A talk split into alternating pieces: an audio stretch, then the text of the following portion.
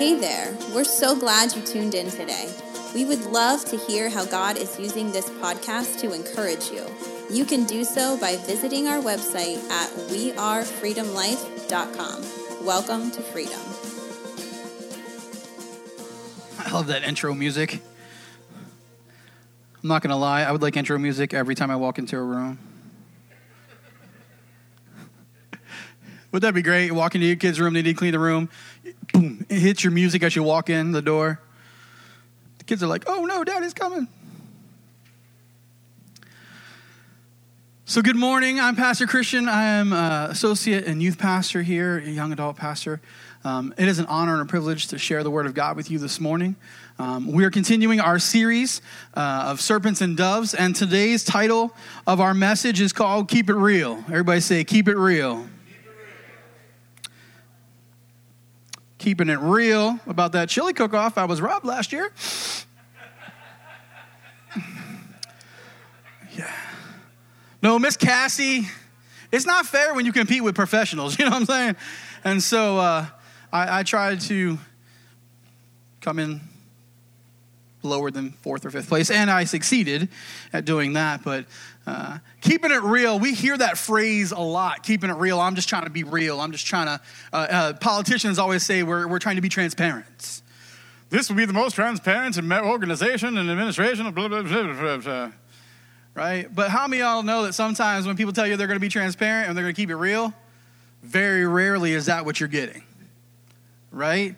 And the more adamant they are about trying to keep it real and authentic, sometimes the, the less accurate that reality is. Um, this morning, I want to keep it real. Um, I believe that in the house of God, amongst the people of God, it is most important to keep it real. Amen. Amen. But do you know the reality is that sometimes we are most fake in here? Can I, be, can I keep it real? Can I keep it real, real? I don't know if you're ready for me to keep it real. So, my name is Christian. I'm a pastor. But can I keep it real? I struggle. I struggle. I struggle with the man that I am and the man that I want to be. I struggle with God's love for me. I struggle with God's plan for me. I struggle with God's journey that He has sent me on. Can I be real? Do we have anybody else in here who wants to keep it real? Yeah. Anybody else out there know God loves you but don't feel it sometimes? Anybody else out there know God has a plan for your life but it feels more like a roller coaster that you're going to die on? Right? Yeah.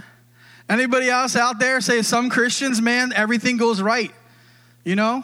They could trip and fall and land on $1,000. Me, I trip and fall and it cost me $1,000. Can we keep it real? See, if our faith isn't real, if it isn't authentic, if it isn't transparent, its power to change things is not strong. The very end of this message, we're going to talk about our life needs to bring legitimacy to the message that we preach. It doesn't matter what words you say if your life is not backing up the words you say. Are those words any less powerful? No. Are they any less authentic? No. But they lose their power because of your life. Satan quoted scripture to Christ. Scripture, God breathed, useful for teaching, correcting, rebuking, and training in righteousness, so the man or woman of God may be thoroughly prepared for every good work. That's the truth. But the one who's delivering the truth was wicked. Can we keep it real? Yeah. Do you know that sometimes a wicked messenger can deliver an honest truth? We don't like that though, right? we like to ignore that message because we don't like that person who brought it.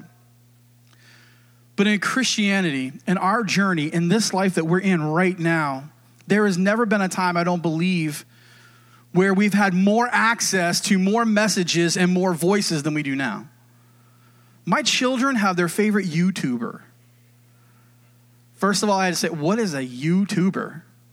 I know what YouTube is, but what is a YouTuber? It's these 20 year old dudes who are playing with toys and having millions of people watch them play with toys that they have in their home and are making millions of dollars of children liking their video. It is. And my parents, mom, you lied to me. Man, you can become a millionaire off of video games and toys. That's how weird and crazy that is. No one saw that coming, so she wasn't lying maliciously. We all just had no idea. We had no idea. This morning, I, I want to keep it real for us in, in a sense that my mission statement in life is this when people meet or encounter me, I want them to experience the passion, the presence, and the power of Jesus Christ. That's my mission in life. When you meet me, I want you to know that I am passionate about the Lord and I have his passions in my heart. I want you to experience the presence of God. I want you to know that the presence of the Lord dwells inside of me, and what comes pouring out of me is Him. If you know I have His passion and I'm treating you that way, if you know I'm full of His presence, I'm guaranteeing you we are going to experience the power of God when we meet.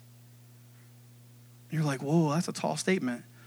It is a tall statement, and it's a life journey. And like Paul said, not that I have obtained all this. That's the direction I want my life to go.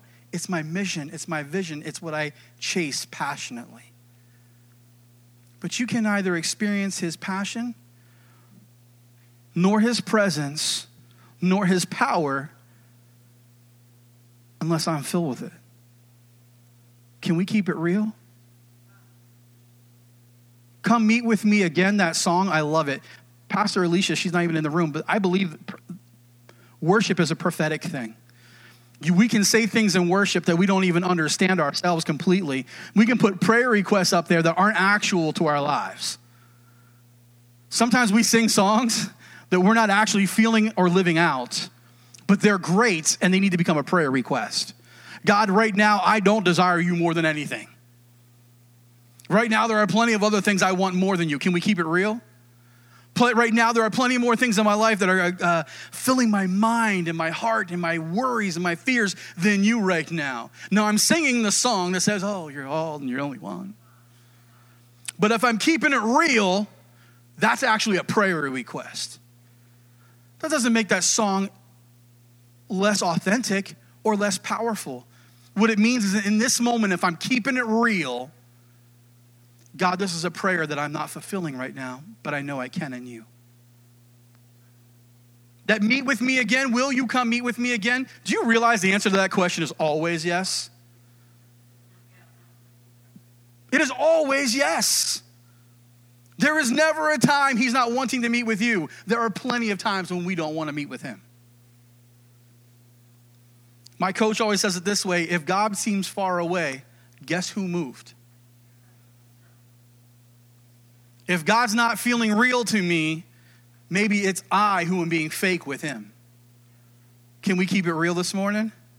Whew, this is the intro. I know, bro. We're going to go to the Word. It's going to be good. We're going to feel great, and it's all over.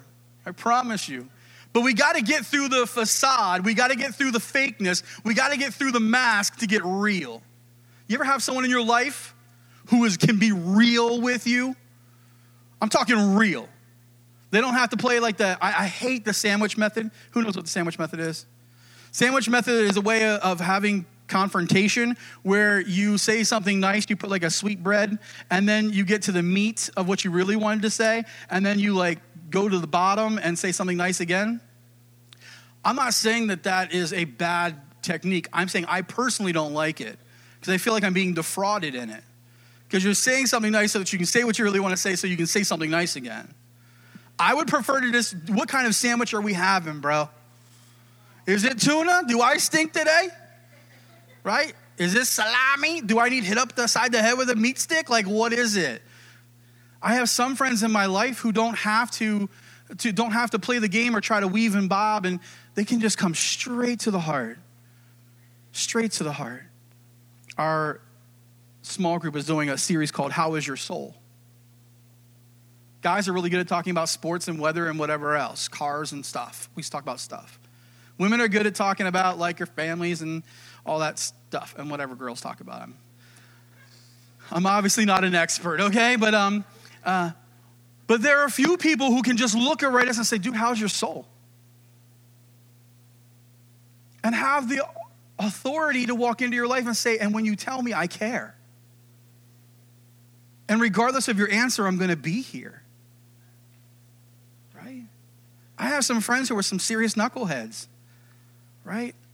Like per capita, if you ask my wife, I have some of the most interesting conglomeration of people who like me. And, and more importantly, people that I like that most people don't. Um, I'm just a sucker for the, the odd ones. I just do. Now, if you're one of my friends and you think that I'm responding to you, can we keep it real? uh, there's also a phrase that says birds of a feather stick together. So I'm the, probably one of those strange birds as well. But I want to keep it real this morning. I don't want us to walk out of here hearing platitudes or a TED talk. What I want us to do is walk out of here saying, Whoa. I don't want to just know the ought to's, I want to know the how to's. Can we keep it real this morning? Peter, who knows who Pedro is? Peter's one of my favorite apostles. He's one of my favorite because, with the exception of Paul, who's my first, Peter's my second. Um, I, I think I understand Peter. He is captain open mouth, insert foot. He is the man who says, Surely you are the Christ, the Son of God. And 15 minutes later is told, Get thee behind me, Satan. That's, he, he's, a, he's a wide swing right? He's a wide swing. Um, he's the guy who, in the middle of the night, when like the boat's rocking like crazy, says, "Hey, Jesus, if that's you, call me out there." To which the disciples are like, this dude is absolute entertainment. So then he jumps out of the boat, but only Peter knew what it was like to walk on water with Christ. Only Peter knew what it was like to fail when he started looking at the waves and started sinking, and immediately had the hand of God lift him up. Can we keep it real? I think Peter was very real. There was a conversation Peter had with Jesus when they're talking about how they're going to suffer for the gospel. And Peter looks at John and is like, What about the little short, cute one over there? Any of us? Come on. Let's keep it real. Any of us struggle? Like, I'm trying to love my Jesus and do right and live right, and why are they blessed? Jesus looks right at Pedro and it's like, whoa, that's none of your concern. He'll have to go through things that he'll have to go through. But what I'm talking to you about is what you're going to go through. Only Peter knows what it's like to deny Christ three times. Now, don't get me wrong, the rest of the boys denied. But Peter denied three times, fulfilling a prophecy that Jesus gave, but then only Peter knew what it was like to be restored three times. Do you love me? Do you love me? Do you love me? Peter gets to preach the message at the day of Pentecost, and 3,000 people were added to the church. Y'all, come on. Can we keep it real? If my first message, Pastor Tony, our very first sermon ever, which was probably not what we would call the best one ever, right? Our very first message ever 3,000 teenagers came to Christ. Y'all, I'm not even gonna lie. I'd be like, what? I got this thing down. or like, what the what? That's awesome. Some of the disciples, I mean, they're all full of the Holy Spirit, so they were feeling good at that moment. But like, some of them had to be like, "How does Captain Open Mouth Insert Foot Guy preach a message that three thousand people come to Christ?" right? Thomas was back there like, we're getting stoned, we're getting stoned, we're getting stoned.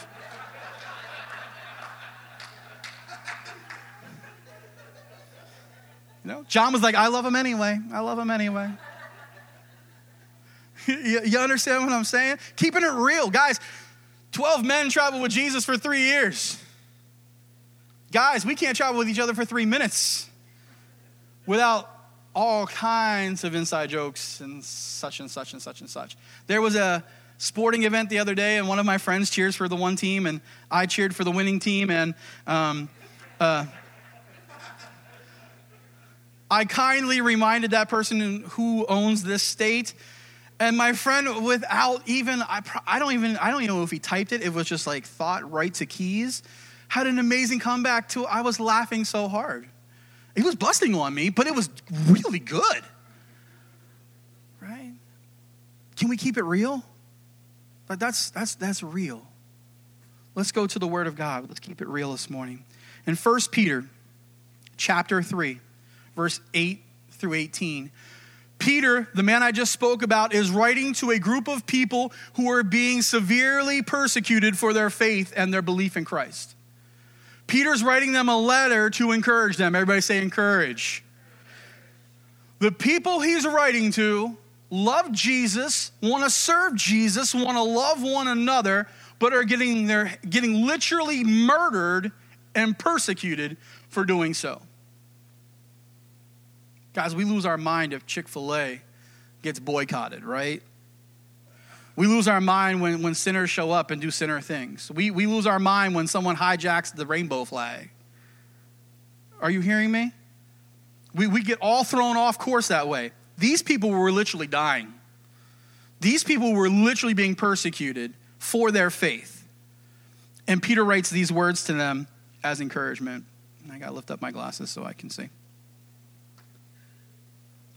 Finally, all of you be like minded be sympathetic to one another. Be compassionate and humble. Do not repay evil for evil or insult with insult. On the contrary, repay evil with blessing, because to this you were called, so that you may inherit a blessing. We're going to pause there for a minute. Keeping it real, Jesus Christ is counterculture counterculture. We, I preached about it several times ago. It's an upside down kingdom. He does not do things the way we do things, He does not see things the way we see things. In the world that they were living in, if someone insulted you, you would respond with insult. If someone harmed you, you take out one of mine, I take out all of yours. Are you hearing what I'm saying? The world they lived in that was unspeakable. Can we be real, real? The world we live in is still the same way. Right? It's still the same way. And sadly, sometimes even in the church, it's the same way. If they offend me, I'm going to offend them back. Vengeance is His. we want to say mine, right? But we always forget that last part says the Lord, right?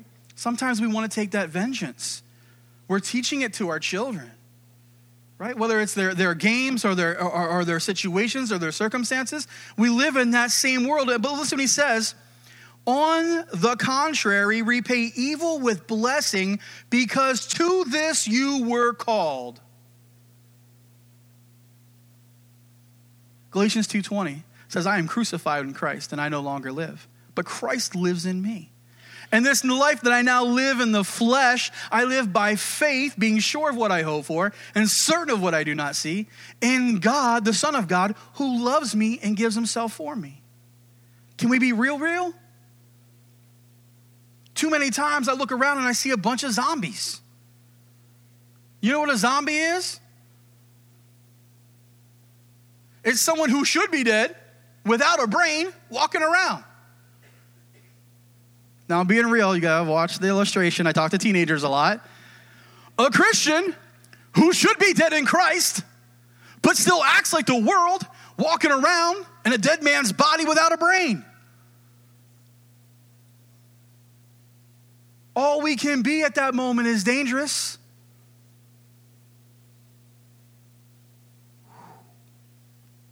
Can we be real still? You want, are we done with real? We want to talk about something? To that you were called. You were called to be insulted and return insult with blessing. You were called to be persecuted. Blessed are those who are persecuted for my name's sake. How else does a broken, lost, and dying world see what he looks like unless someone is living counterculturally? When we whine and moan and complain about the world treating us poorly rather than fast and pray and believe and, and can we be real still? The result you get is blessing when we do it His way. The result you get when you do it the world's way is the world's result. Let's keep going.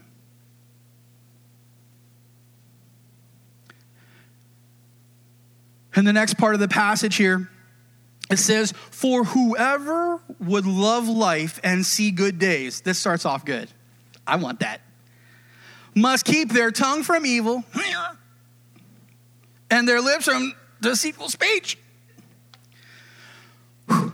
He's encroaching upon my freedom.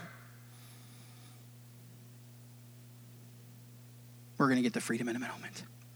They must turn from evil and do good. They must seek peace and pursue it. Seeking peace does not mean you're seeking tranquility and lack of problems. There's a peace that passes all understanding that the Lord talks about giving us. That is a peace that is had in the midst of problems.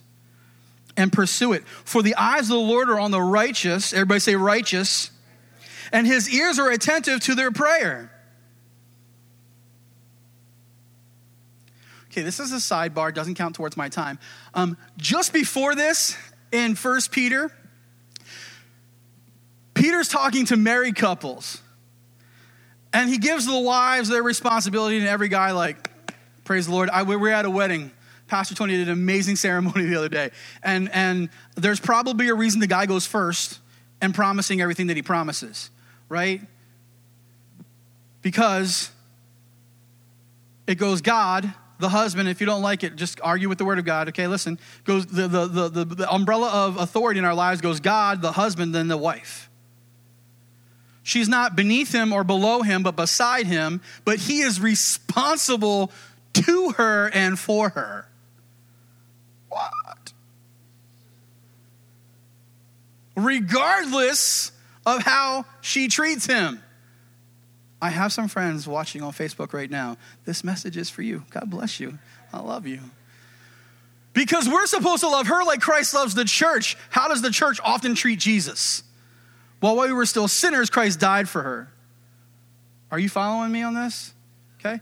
But at the very end of that passage, the very, very last thing, it says, Listen, treat your wives so well so that your prayers are not hindered. What?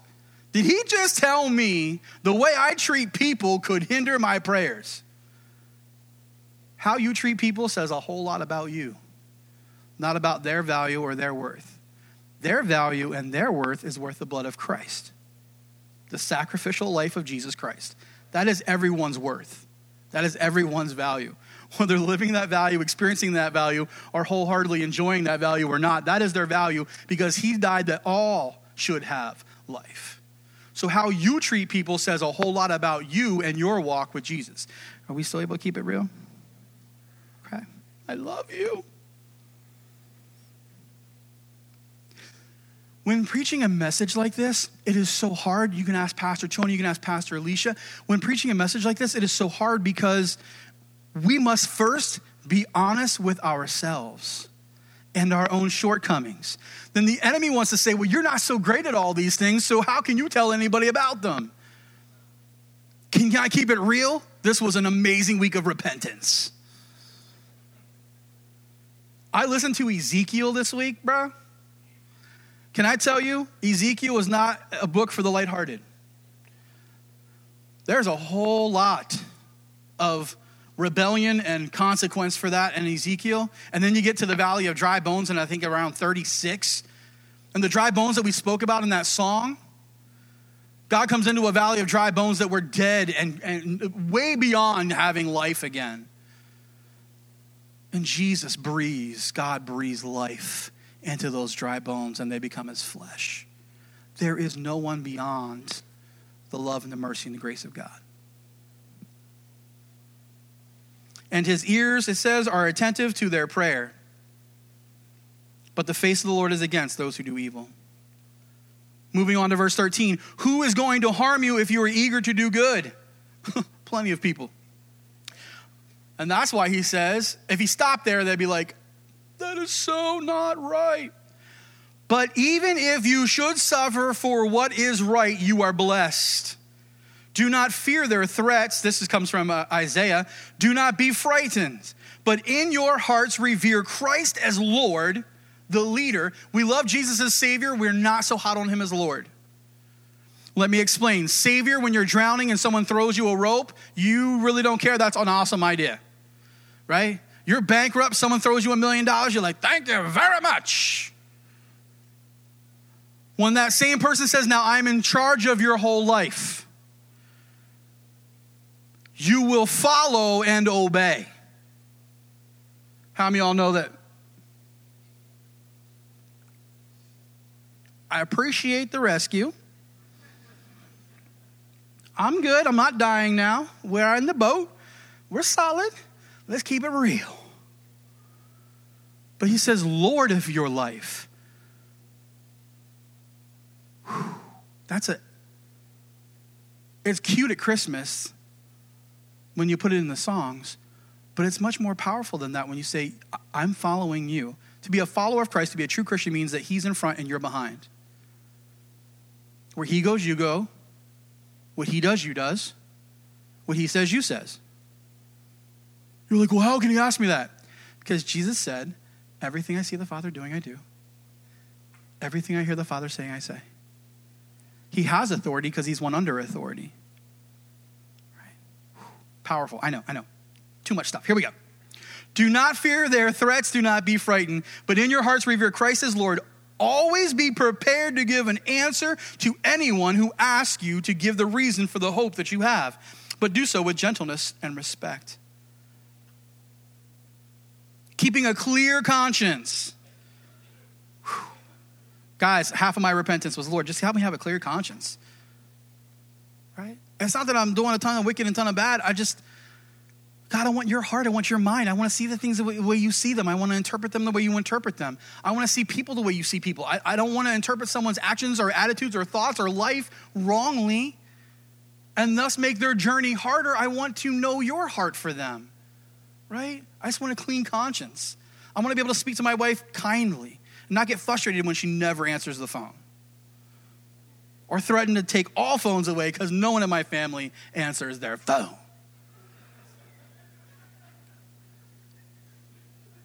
Lord, I was just using that as an illustration. I am not frustrated at the moment.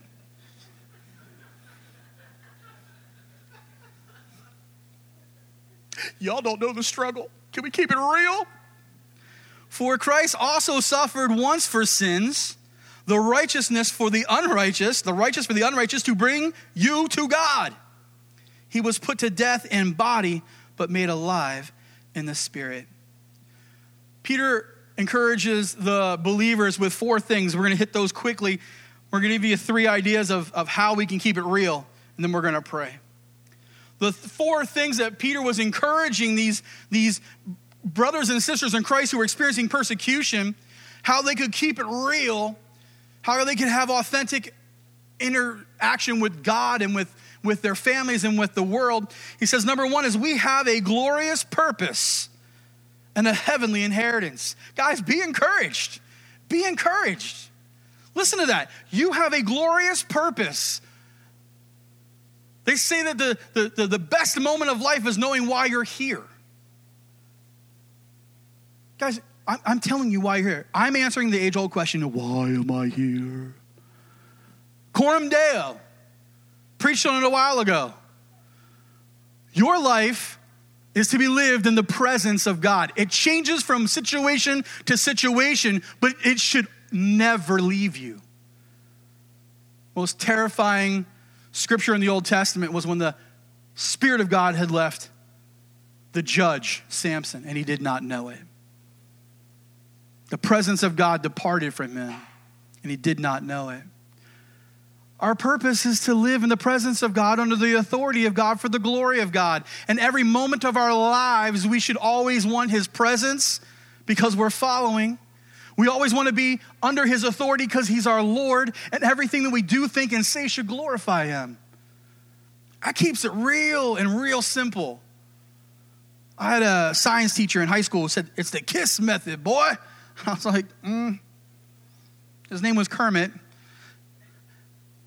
It's impossible to forget your entire life. But he was not a small frog. This man was like six ten. He was huge. Very first day of class, I sat down. We were in his homeroom. I didn't even talk yet. He looked right at me. He goes, Mr. Bowers, you, sir, have an attitude problem, and I will isolate you like a disease. School had not started. This was homeroom, very first interaction. I was like, who told this guy about me? Like, I'm famous. But he's huge and terrifying, and I'm going to do whatever that guy says. We have a glorious purpose in life. Listen, your purpose is not just to do your job every day. Your purpose is not just to love your wife and your children every day. Your purpose is to glorify God in everything you do. Whatever He puts in your hands today, be faithful with. If that's driving a truck with a bunch of tires in it, like I did for two years, glorify God. If that means preaching from a pulpit, ministering to teenagers, if that means being a nurse, a doctor, a mom, whatever it is, glorify God. That means going to school, being in class, honoring your mother and father, glorify, that's your purpose, is to glorify Him in everything. And then we have a heavenly inheritance. He's like, listen, I know you're going through a hard time. I know you're getting persecuted for doing the right thing, but listen to me. You have a purpose. By the way you live your life, they will see him. We talked to the teenagers about it just this last week. When we share the love of Jesus, the heart of God, with other people and treat them well, they actually get to experience the love of Christ that we receive. That may be the only way that you get to experience the love of Jesus is through our lives. So when we treat them, especially when they're horrible, because while you were a sinner, he died for you. When we treat them like Christ would treat them, whether they know him or not, they actually get to experience in that moment the heart, the life, the love, the passion of Jesus. And who knows what that does? Who knows what that does? I know what it's done in all of you It's changed your lives forever. Second thing he told him is realize this our faith and love will be tested and refined. How does that happen? Through difficulty and suffering. In this life, you will have troubles or sorrows or difficulties, right? It's a promise that we're going to experience it, but it's not for no purpose. Consider it pure joy, my brothers and sisters, when you face the trials of many kinds. It's that testing of your faith that develops perseverance. Perseverance, continuing to go and to trust and to know and to have faith despite all evidence, finishes its work, making you mature and complete, not lacking anything. Yeah, well, I don't like the process. Anyone here work out? Do you like that process? Oh, yeah, I love getting up in the gym and every morning. Yeah, some of you learn to love the process. My brother owns a CrossFit. I see the faces on those people. They can say they love in the process all they want, their face shows otherwise. Financial security. It's not a mystery, it's a process. Does anybody like the process? Do you like the result? It goes through difficulty and suffering. But in the end, in Christ's return, it does this it produces praise and glory and honor at Christ's return. Coram. I want to live my life in the presence of God, every moment of it, never denying Him. Never denying Him. The horribleness of sin is one of two things we act like He's not there and thus deny He exists, or we know He's there seeing us sin and we want to do it anyway which means he doesn't matter. Do you see how the horrificness of sin? It's literally claiming he either does not exist or he does not matter. What if your husband treated you as though you do not exist and you do not matter? What if your children treated you like you do not exist or you do not matter? That's a heartache. And some of you have experienced it. Can we keep it real? That's what our Heavenly Father feels on a multitude of scale. It produces praise and glory and honor at Christ's return. When was that? At Christ's return. We'll receive blessings in this life, but we receive our reward one time when he comes back. But some of us aren't willing to play the long game and watch the bank account build. Some of us aren't willing to play the long game and see my body change over time. Right? He wants them to remember this third thing. This great salvation was predicted by the Old Testament prophets.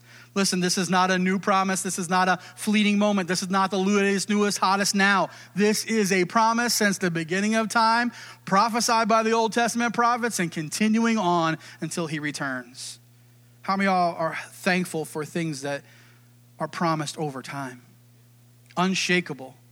It says in the last days that God will shake everything until that which cannot be shaken is the only thing that remains. His word, his promise is unshakable. Last thing he tells them is this we must live holy lives clearly different than the world around us. Everybody say holy. Holy. Holy lives. Not good lives. The second O in good stands for overcommitted. You may do a lot of things, but they may not be God things, they're just good things. Because where your priority is, it's a little different. He's not rating so high. Look up at the screen. It says, The world demands their rights, the freedom to do what they want. We're Americans. I'm proud to be an American. Where I know what I mean. I love that song. But sometimes we get our national identity and my spiritual identity confused. Jesus Christ was not an American, no matter how bad you want him to be. Okay? It was not. Jesus ain't white, look like a European. That frustrates me to death. Okay, all the pictures we have of Jesus is a white European guy. How does that dude hide in Africa? You're like, what? As a baby, they took him to Africa to hide. If you bring the blonde haired, blue eyed Jesus to Africa, are you hiding? Can we keep it real for a second? The world demands their rights, the freedom to do what they want. The church should strive for righteousness, the freedom to become more like Christ.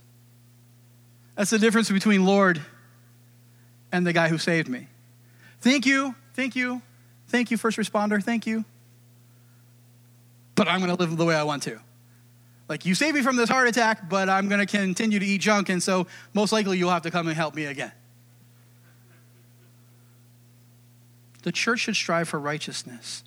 So, how do we keep it real? Guys, I've got four simple ways that we can, or three simple ways we can keep it real. Number one, keeping it real with God requires us to draw close to Him. How do you draw close to the Lord? How do you draw close to anybody? You, it requires time. Right? It requires time. You, we were talked about it in staff uh, on uh, Tuesday. We, we're, we're, going through the Celebration of Disciplines book. If you're not in a small group, what? Well, I'm just not connected. I, can we keep it real? This is not. This is an infomercial for Pastor Tony, who did not ask me to do this, and I take all responsibility. But I am sick and tired of being in churches like, well, I just don't feel connected. Nobody knows that I'm here. No one said hi to me today. Okay, first of all, do you have any idea how busy your pastors are on a Sunday morning? If you listen close enough, you can hear it.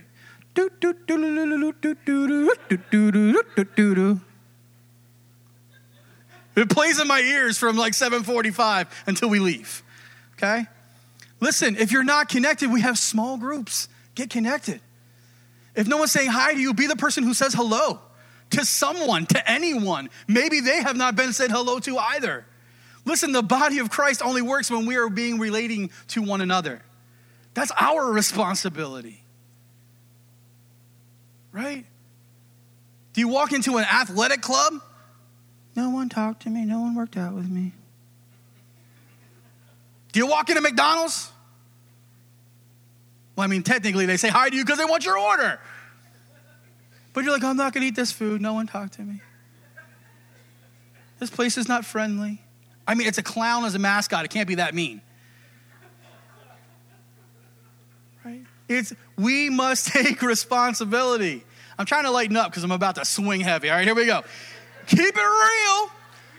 You must pray. Jesus said, when you pray and when you fast, not if you pray and should you fast. Every Wednesday, we're giving you a focus. We're saying, listen, we're gonna fast. We're gonna not partake in something to position us to hear from someone named Jesus. Every time I'm hungry on Wednesday, I'm like, Jesus. And listen to me, for some of us, that is a constant reminder. Are you feeling me? You do not build this body through not feeding it. If my body is the body of Christ, I want to be a mega church. That's all I'm saying. Praise the Lord. All right? I could be a small church, but I want to be a big one. No, listen to me. Every time I'm hungry, every hunger pain, every like, oh, I would like one of those, I'm like, Jesus. Every time I want to sign on Facebook, I'm like, wow, Lord, for all the drama that's happening on there right now. God bless them. Anoint them. Change the algorithm and get them off of my feed. hey, sometimes you got to keep it real, you know what I'm saying? Right? We've got to pray, we've got to fast, we've got to worship, we've got to be around Him and with Him and talk to Him. And when we talk to Him, I don't, listen, maybe you're like, Heavenly Father, Lord God of all that is mighty and holy, Thine kingdom come, you are the creator. I mean, you may talk like that. Not gonna bust on any people because I actually have a friend who prays like that when we were in college, and I, I was not being what you would call rude, but I looked, I was like, what are you doing? and I didn't know he, uh, he grew up praying King James in the South. I was like, I'm so sorry. It just doesn't sound like you. Does he know that's you when you're talking like that?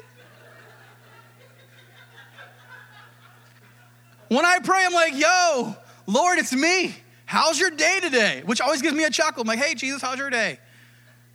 And then I think, wow, how is your day? What horrible things are you seeing everywhere? My God, I'm sorry you have to see so much of that. Please don't have to see that in me. I talk to him for real when I'm going through it and I don't understand something. I think, hey, today you stinketh. This situation rotteth. And I want out. I'm, you have to be real. Right? Guys, don't you don't come to him fake, you come to him real. If he knows the words that are on your tongue before you say them, Psalm 139, what are you hiding? Just be real. He knows how you feel about it. He wants you to talk to him about it. Be real. Keeping it real with God calls us to draw close. Draw me close to you. Never let me go. The problem is that we keep drop kicking them. Get your hands off, get your hands off. Is it not true? In Revelation, it says, Lo, I stand at the door and knock. That's not to the lost. He's standing outside the church house, the follower of Christ's house, and is like, Let me back in. Tony Cruz, I know you're in there and you're all hiding, right? You turn those lights off too slow, man. I know you're in there.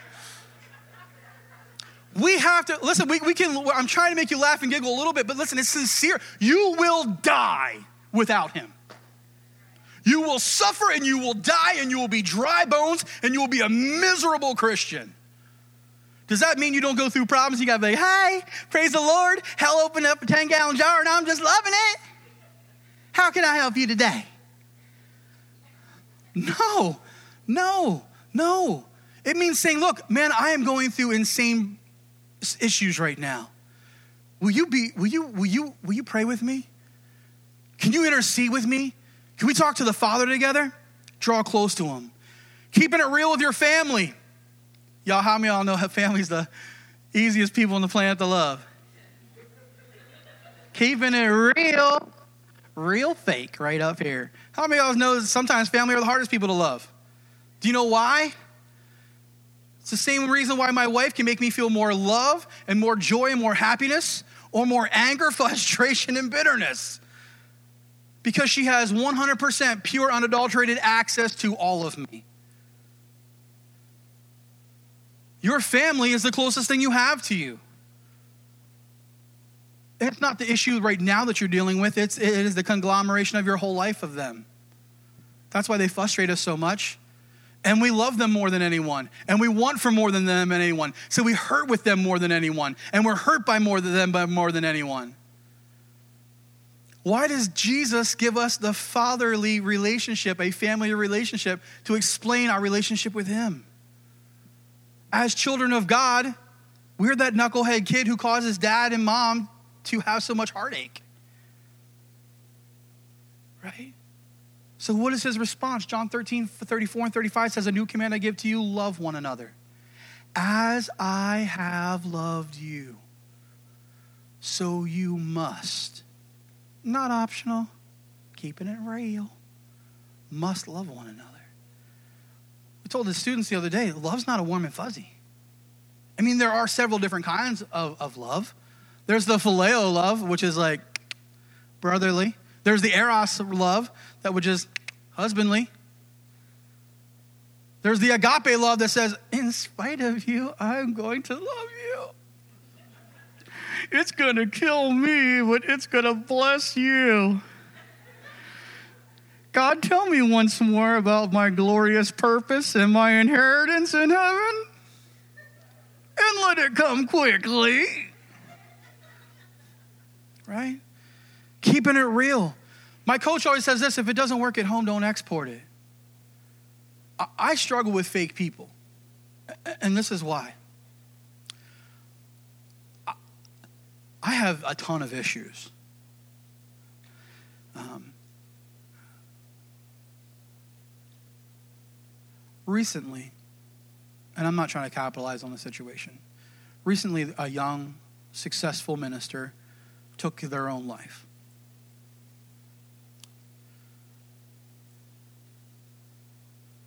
There is nothing we want more in our lives than for you to know him and love him and follow him.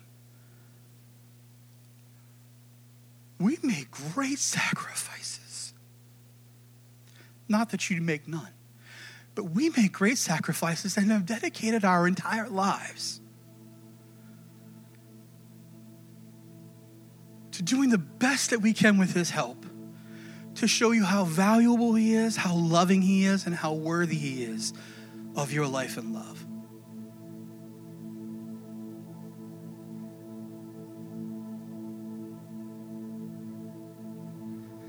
Do you know how many times we have wept and cried? Because those we're trying to love the most either ignore the godly counsel that we're giving, make demands that no human being on the planet could ever fulfill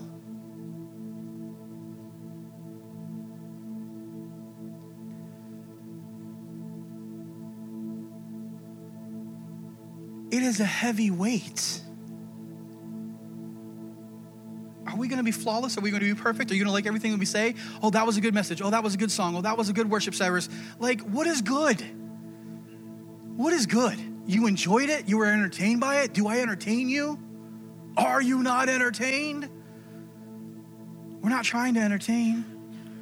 We're trying to inspire and encourage and equip our joy is made complete when you take the Word of God, believe it, live it, and share it with others.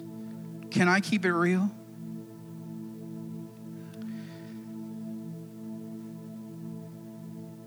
If it don't work at home, don't export it.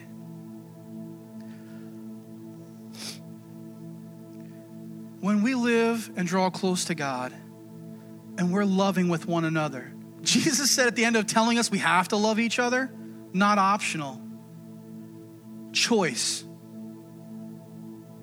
not emotional. Commitment. That the whole world would know we are his disciples by our love for one another.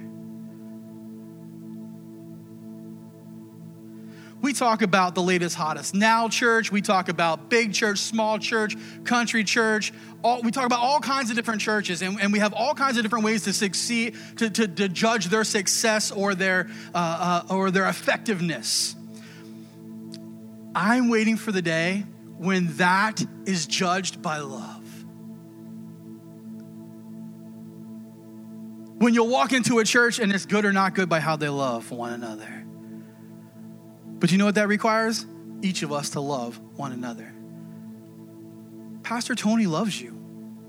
He started on this journey with his wife in a bingo hall and little kids. He loves you. That's not a question. He's never stopped loving you or loved you more or loved you less.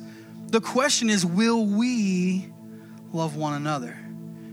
And when that happens, the whole world will know we're his disciples.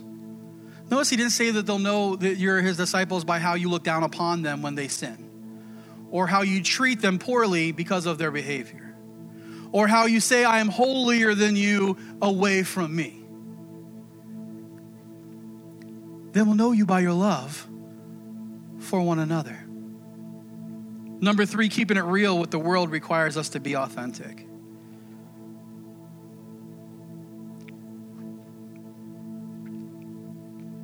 Go to that last slide for me. I want to pray. We're going to end it. This will probably be a record at 1141. Oh, my last slide, it should be uh, your life must bring legitimacy to the message that you preach. Oh, you're so, a big idea. I close with this your life has to bring legitimacy to the message that you preach. Children are good at seeing fake, but they love Jesus. If you're fake, a kid knows it. They just do. Lost and broken people travel in a lost and broken world. They can see authentic from unauthentic fairly quickly. I love when Dan Varner comes to me with the biggest cheesy smile on his face. You can just tell he, I have to tell someone this story. And I'm like, well, what is it, big fella? And he's telling me about some people he met at the motorcycle rally, and he's and then Big Dan, Big Dan, like dude's big. Like I don't feel tiny often, but when I look up, I'm like, you were a big man. Right? Imagine what like little bikers are feeling sometimes. Not that all little bikers are little, but you know what I'm saying. But he tells about how he's just offering some water, and then suddenly gets a conversation, and he just lets them know how much Jesus loves them. And that's why they're there. We're here to let you know He loves you because no one may have told you. Uh, we're here to let you know you matter because no one may have told you today. And they're like, oh, you know. But how many of you guys know that light pierces darkness? Light pierces darkness. Darkness never gobbles up the light. And when you're authentic and you're loving and you're big like that, and what they may have perceived about you is different than what they're getting, that's life transforming. That's life transforming. If you draw close to Him, if you love your family, the ones you're related to, and your spiritual family, it brings authority and power to the message that you preach. If your life does not bring legitimacy to the message that you preach, you're spouting words, they may be true but an encounter with you is not changing anyone. But you have a glorious purpose and a heavenly inheritance. So, the money verse of the whole thing is, is verse 15.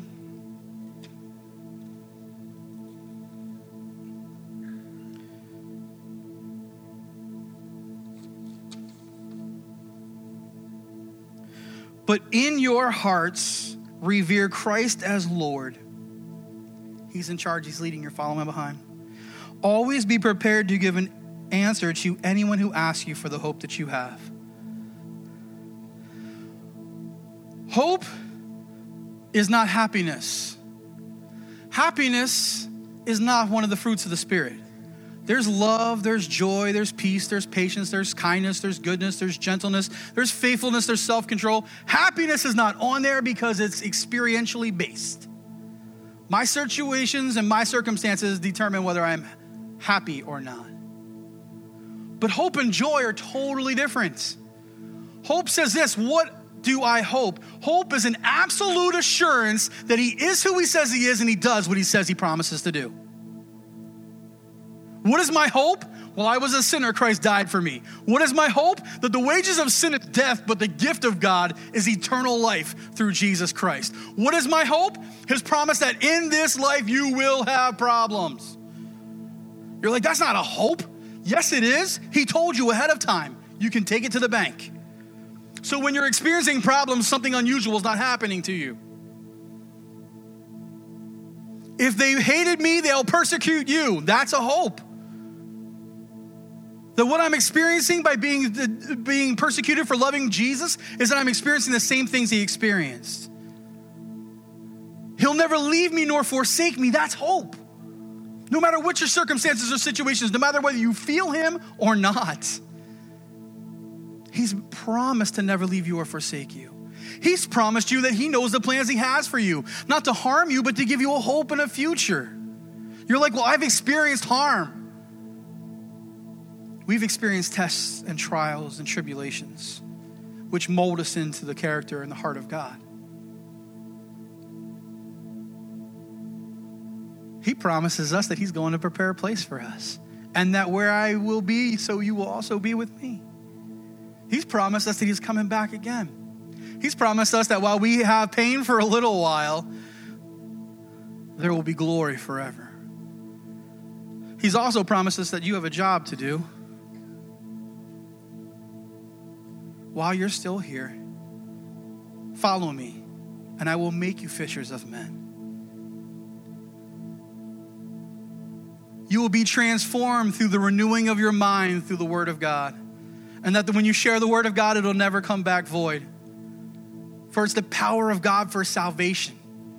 He promised you that He would send to us the Holy Spirit, who would empower us to be His witnesses in Jerusalem, our home, Judea, our town, Samaria, all of our states and country, and to the uttermost parts of the earth. Those are the promises of God. To do that, we've got to draw close to Him. To do that, we have to love them. To do that, we must live authentic lives. Can we do that on our own? The song told us no, I can't do anything on myself.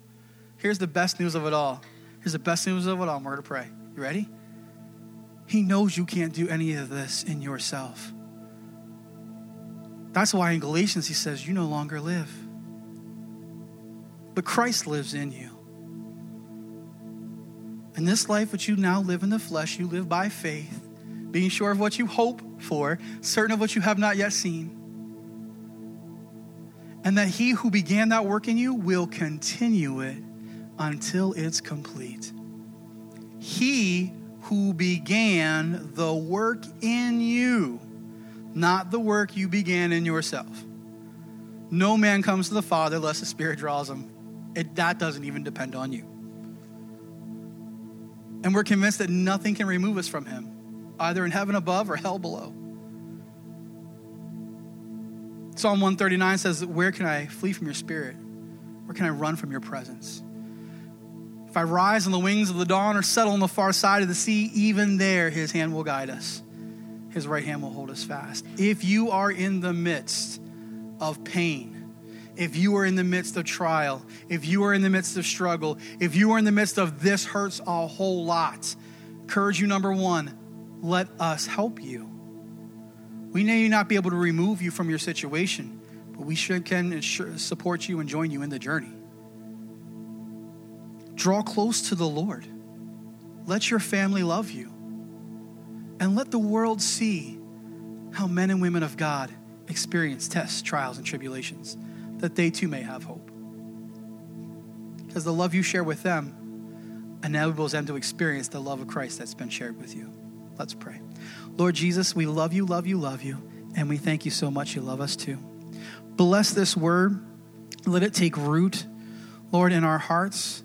Help us to keep it real, to never be fake, but to be open and honest with you, first and foremost, to love one another, even in the midst of our struggles and our, and, and our, our difficulties, and sometimes in celebration of, of our successes. And Lord, through all of that, being close to you and loving one another, let this world know the transforming power of the love of Jesus. Because that is our glorious, glorious, glorious opportunity. That's our purpose in life. We'll get our inheritance in the end. But for now, help us on the journey. In Jesus' name I pray.